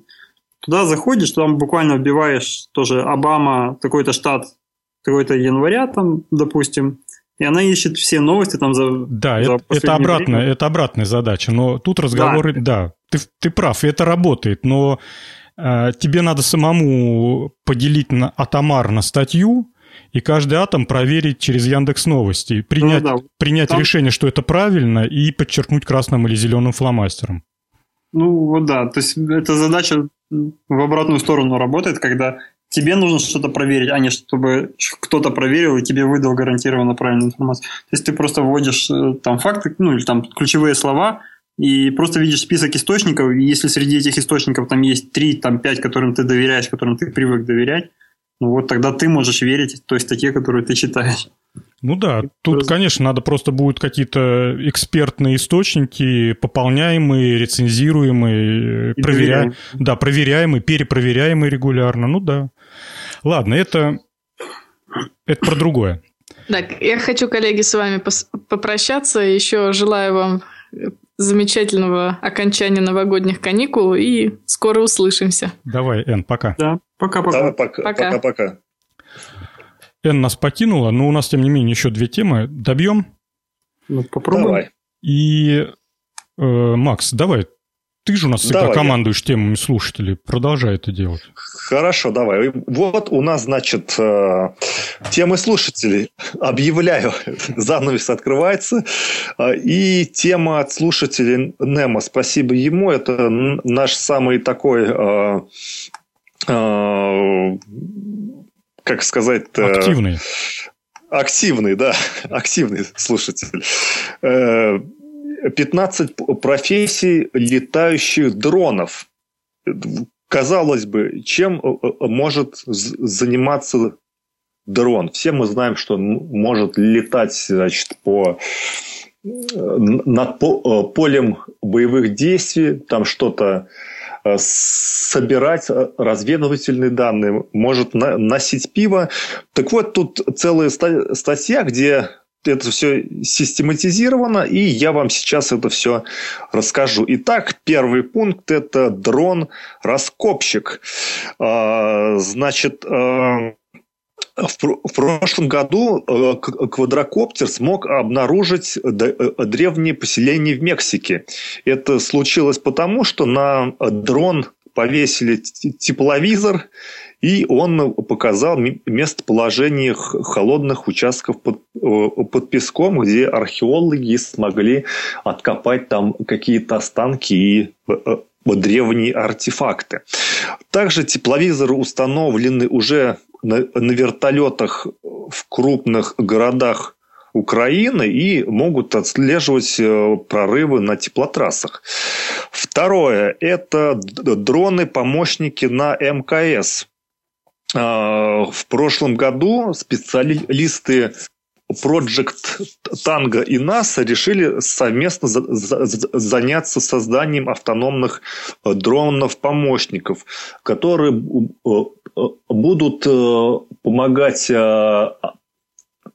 астронавтам в быту. Эти дроны, что интересно, имеют форму сфер и предназначены для работы в невесомости. Как они э, там э, передвигаются, я не понял. Может, ребят, кто из вас понял, там, как они в невесомости там передвигаются в виде сферы-то? Ну, а, а в чем проблема? Там же среда есть, это воздух. Ну, не, непонятно проблем. Ну, передвигаются, там пропеллерные винты. Другой вопрос, ну, зачем это ну, надо? Непонятно либо это на какое-то большое будущее, а, вот которое, знаете, нарисовано в этом фильме «Пятый элемент», когда полетели планету, не планету, а астероид взрывать. И вот они прилетели на русскую станцию, а там коридорах за коридорами, он ходит, ходит, ходит, ходит, пока этого, как его нашего-то, а, Лев, блин, нашего астронавта звали, который в ушанке-то там был. Вот, Лев его звали, а фамилию забыл. Вот, пока они его нашли. Вот, может быть, вот для таких огромных станций, но насколько я видел репортажи с МКС, там так мало места, там они вот друг до друга руками дотягиваются, поэтому пока просто непонятно, для чего эта штука Давай дальше. Ну, будем следить за новостями с МКС. Ага. Следующий дрон – дрон для раздачи интернета. Ну, об этом я слышал. а, в марте 2014 года Марк э, Цукерберг э, изъявил желание купить компанию, которая занимается созданием дронов на солнечных батареях. И вот э, потом они купили такую компанию, и, значит, у, Гугла есть желание, что э, сделать э, большое интернет-покрытие по, по всей планете, используя такие дроны для раздачи интернета. Э, четвертый пункт. Дроны скорая помощь. Э, э, значит, э, есть дрон экспериментальный, который э, э, такой все-таки большой дрон, вот, который может доставить лекарства и припасы на какую-то труднодоступную территорию планеты, и доставка дроном обойдется дешевле, чем вертолетом или автомобилем, если речь идет о каких-то труднодоступных э, местах. Но, но хотя, если подумать, то сейчас э, все-таки э, дроны-то более получаса не, не, не летают, собственно, и что-то я слабо представляю, что там не, не, нельзя пешком все дотащить или на, на лошадях. Там. Ну, или на машинах. Я тоже, вот, честно говоря, такие проекты мне не совсем понятны. Показывают сценку, что это центр города, пустые дороги без пробок, и вот они именно дроном тащут. Скорость дрона, насколько мне известно, она немного выше скорости автомобиля, а, в отличие, например, от того же самого вертолета. И э, как странная идея, ну ладно. Ну вот, да, мне, мне тоже как-то что-то это странновато показалось э, дроны-доставщики. Но это мы обсуждали да, еще. это уже было. Мы там то обсуждали. пиво таскали им, ими, то пиццы. Кстати, то книжки, то еще Да, ну, черт. По-моему, знаешь это, Макс, вот на мой взгляд, вот эти доставщики, они такие. А, дань моде. То есть все должны попробовать пройти через это. Как знаешь, как в свое время все компании отметились э, на ниве создания смартфонов, да, то есть только ленивый не сделал смартфон там. Но в конце концов выжили только те, кто действительно этим всерьез занимается. Дальше давай. Давай дальше. Дрон санэпиди... санэпидемиолог. Сложное слово. А, это дрон, который летит обвешанный датчиками и может обследовать какую-то строительную площадку, местность, может измерять всякое там электромагнитное излучение, радиоактивное. Вот. Ну, я думаю, это просто аналог э, дрона-разведчика, и ничего такого как бы нет. Ну да. И... То есть Просто измерение каких-то параметров. Тем более, Ничего. знаешь, вот э, если это делать в городе, то проще датчики по домам развесить, ну, на крышах домов.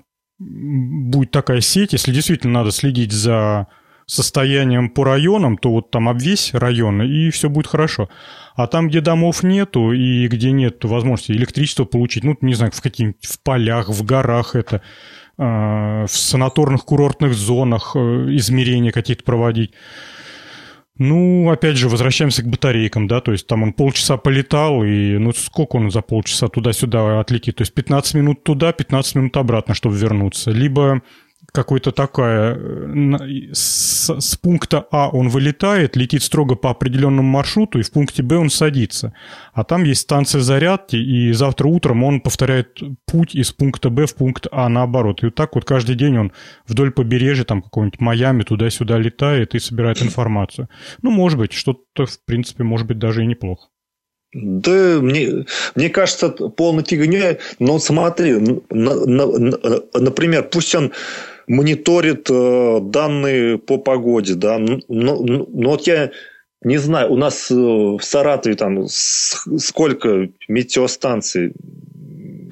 5-10 там, как бы Не ну, больше, не наверное. знаю. Ну, у нас вот в Волгограде, я точно знаю, э, метеостанция в районных поселках, там вот есть метеостанция в Гумрате, в Слободе, в Красной, где-то в центре Волгограда. Ну, то есть их не очень много, они там на десятки километров друг от друга отстоят.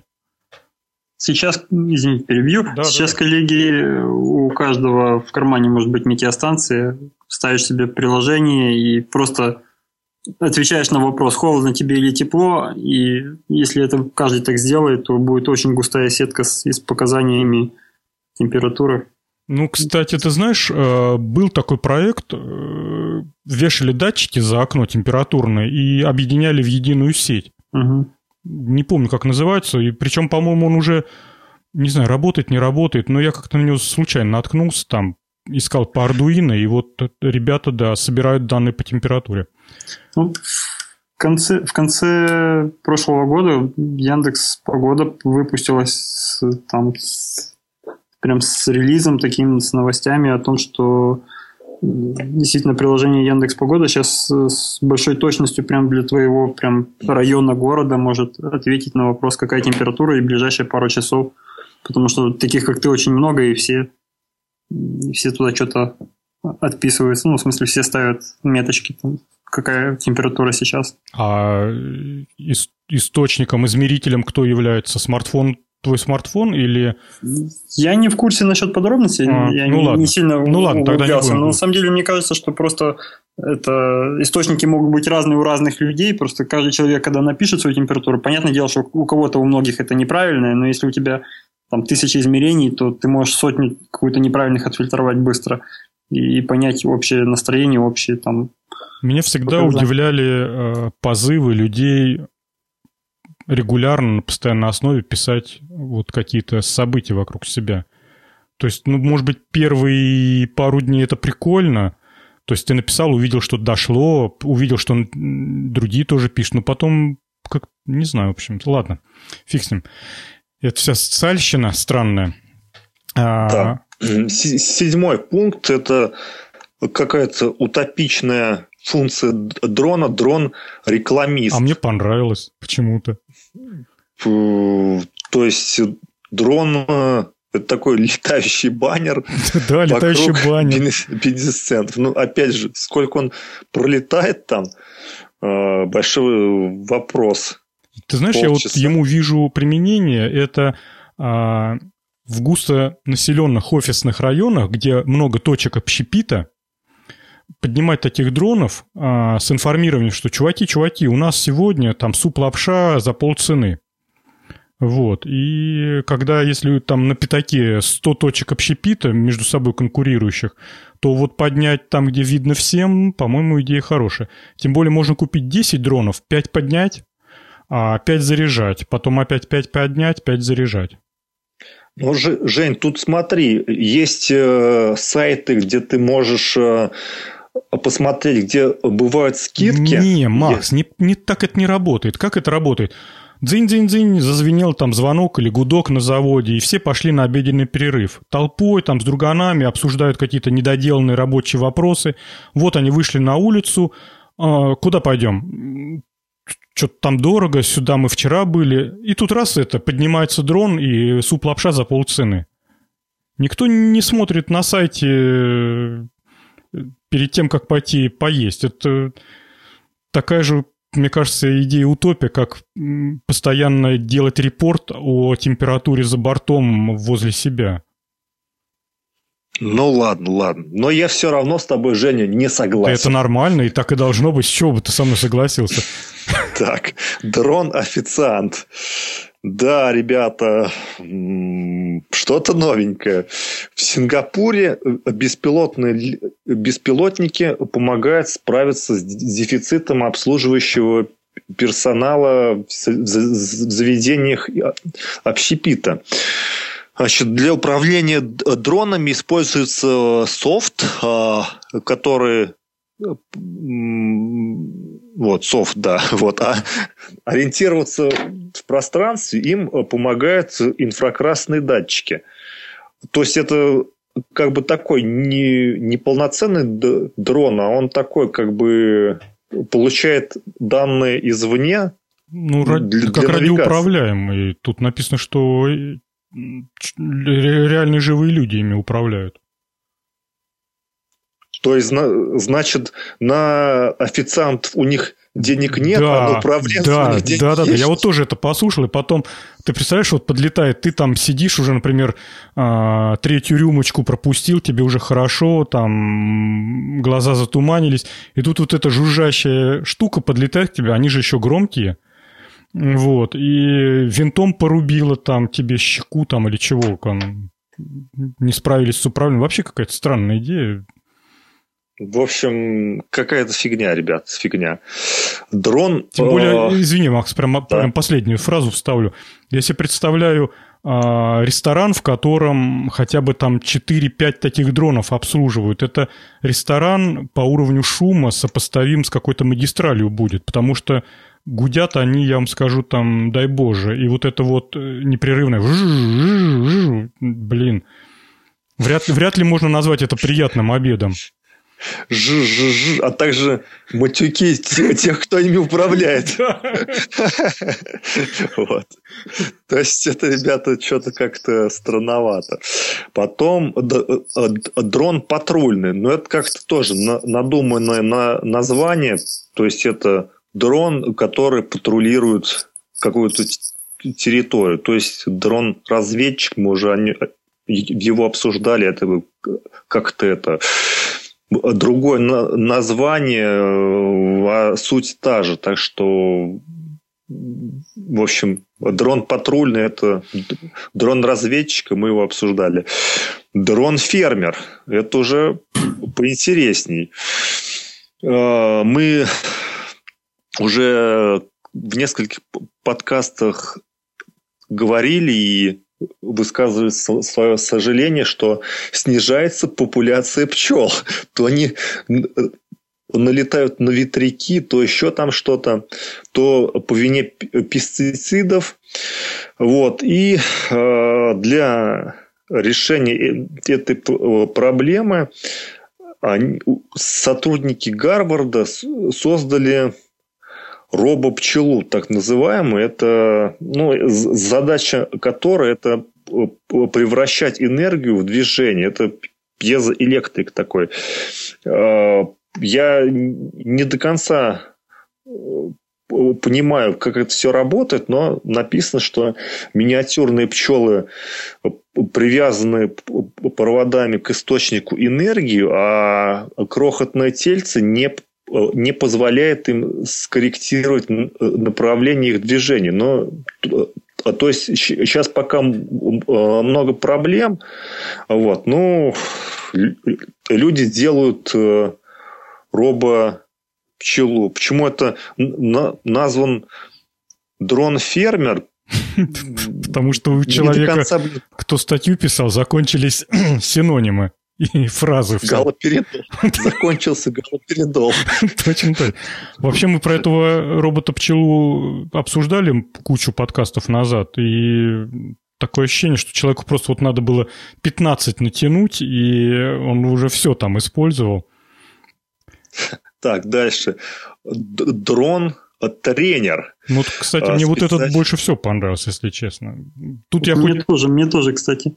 Тут я хоть какой-то То вижу есть... реальную идею применения, и э, мне кажется, это здоровская идея. Ну, тут, тут идея в чем? То, что вы, например, занимаетесь бегом, и бежать вам лень. И вот э, дрон будет лететь впереди вас, и вас там как-то мотивировать, подбадривать. Чувак, ты сможешь. Сколько он он полчаса ну, и, ну и, хватит, а что бегать-то так долго? Что бегать долго? Вот, ну, а, а, на самом деле в реальности надо бегать, ну, ну, как минимум час, иначе смысл этого бега непонятен. Вот, и на самом деле можно контролировать с помощью э, кардио там часов, загруз, пульс там, то все, и на основе этих данных уже э, принимать решение бежать быстрее или медленнее. То есть тут дрон, он как бы ни к чему, на, на, на, на, на мой взгляд. Это как-то это из пальца высосанное применение. Так дрон как раз может этим заниматься, Макс. Ты же не понял. Он может лететь и принимать от тебя данные о твоем сердцебиении, он же сам лететь, знать скорость, с которой ты бежишь, а у него может быть установка там на такую-то там программу сегодня, там не допускать пульс там больше 180, допустим, или же там еще что-то. Это очень удобно. Как раз бегуны э, на пульс очень завязаны. Нельзя нельзя переступать какую-то черту, но там у каждого она своя, она эмпирически определяется, потому что начинаешь очень быстро энергию расходовать. А вот дрон может следить, и как раз ты бежишь за дроном, и всегда знаешь, что ты бежишь с нужной для тебя скоростью, и не надо отвлекаться на, на часы, там, рассматривать такое. Это, по-моему, не, ну хорошо. смотри, ну смотри, цена часов и цена дрона. То есть тебе нужны, когда ты с дроном, тебе ну, нужны как бы часы наверное, оборудование по стоимости часов и дрон еще. Так что я думаю, что бежать и поглядывать на часы гораздо будет дешевле, чем за дрон. Ну, идея, конечно, ладно, отбили, отбили. Идея неплохая, но, но, но, но надо дрон побольше и аккумулятор побольше к нему. Ну, я тебе хочу сказать, что часы, часы такие, которые трекают GPS, там и пульсы, и вот это все, э, они тоже очень недешевые. Я вот с такими бегал этим летом, и я на самом деле разочаровался, что я так мало бегаю, потому что потратился я на них очень сильно. Теперь хочу бегать больше, просто чтобы окупить эти часы. Вот, вот он сокровенный смысл этих часов. Ну, там проблема, на самом деле, с GPS, запихнуть его в такой маленький объем, еще и с аккумулятором для GPS, чтобы он еще долго мог. Это у меня, большая проблема. Я, я тоже, кстати, бегаю по выходным, вот, и у меня была идея купить часы, но посмотрел я на цену, они стоят там 20 тысяч рублей, то есть дешевле не нашел и понял, что буду я после бега это засекать э, по секундомеру сколько ударов и так в конце бега что-то там пытаться контролировать. Ну, понятно, что это не совсем правильно, ну, ну Хотя зато, бы так. Зато я, часы я... в конце строят там такую красивую... Вот я когда пробегал или там проходил, я вот даже ездил просто погулять в Питер и просто включил режим шага и просто хотел простроить мой маршрут, по которому я прошел.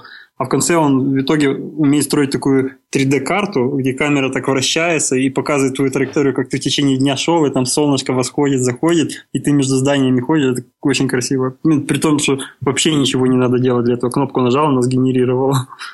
Ты, ты представляешь, сколько у программистов свободного времени? Ну, сколько им заплатили за это. Да ну, вообще кошмар. Не, ну, учитывая ты... цену часов, им, Не, наверное, ну ты понимаешь же, Володь, то, что все остальные проблемы уже решены, да, вот мировые?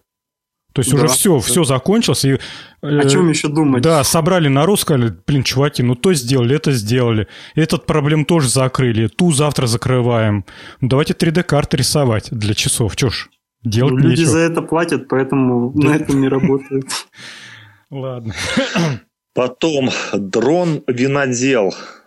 Я сначала подумал, это такой дрон собирает виноград там месяц это ягоды, там что-то делает. На самом деле это, опять же, летающий робот с камерой собирает данные, в каком состоянии лоза, и уже на основе этих данных принимается решение, нужен ли дополнительный полив или подпитка удобрениями. Также он содержит, имеет на, на борту инфракрасную камеру, для определения степени зрелости винограда. И, в общем, э, можно даже организовать э, сбор ягод с каждой э, лозы в определенный момент, чтобы вино было более качественное. Вот. Ну, что-то как-то это э, одно дело э, пустить человека вдоль э, винограда, э, э, посмотрят там и флажки поставят, надо полить или нет. А другое дело это запустить дрон, получить данные, их обработать, осознать. То есть э, тот же человек, он э, фактически потратит столько же времени на то, чтобы э, значит, а, да, даже больше времени на, на, на то, чтобы все проанализировать. Вот. То есть я считаю, это какая-то утопичная функция Наверное, тоже дань моды. Дань моды. Следующий дрон – это дрон-журналист. Ну, опять же, это э, журналист едет куда-то там э, сделать репортаж, и дрон значит, летает, снимает, собирает данные. Тоже собственно, это... Кстати, это, Макс, вот есть такой фигня, вид... Да. Ну, ты знаешь, фигня не фигня, ну вот, э, не знаю, меня побьют, наверное, за это. Есть такой вид журналистики, свадебный фотограф. Ну, угу. наверное же, это тоже журналистика, да, то есть это летописание отдельных людей. Так вот, сейчас современный свадебный фотограф и свадебный видеооператор без дрона – это, в общем-то, отстой и прошлый век все современные свадьбы обязательно снимаются с применением дронов, и э, потом получаются довольно-таки красивые фильмы, когда там, например, какая-нибудь парочка такая счастливая, молодая, она там уплывает, э, с, превращается в точку с высоты птичьего полета. Вообще довольно-таки красиво. Если э, есть желание любопытства, на YouTube можно написать там какой-нибудь свадебный ролик э, дрон или свадебный ролик квадрокоптер. Полным-полно примеров, и выглядит это круто. Поэтому, в принципе, вот здесь они прям вот реально боевые машины, рабочие аппараты, и идея хорошая. Так. Угу. Ладно. Слушай, ладно, дальше. давай добиваем, а то, ты знаешь, честно говоря, мы уже почти два часа говорим. Ну, у нас большие темы, Жень. Большие темы. Дальше. Глубоко копаем. Дрон-охранник. Дрон-охранник, значит, Тут что? На дроне встроены видеокамеры с датчиками, которые реагируют на движение и тепло, а также, а также есть электрошокер. То есть можно подлететь и куда-нибудь шурануть током. Или винтами вот. порубить.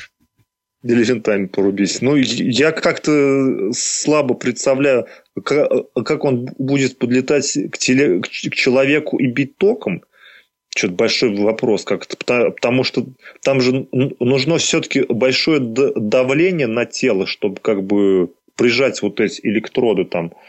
Ну, стрелять к... можно дротиками. Знаешь, как вот стреляют этими электрическими, ну, в американских фильмах часто можно увидеть. Из пистолета такого вылетают два дротика на, на проводках и бьют высоким напряжением.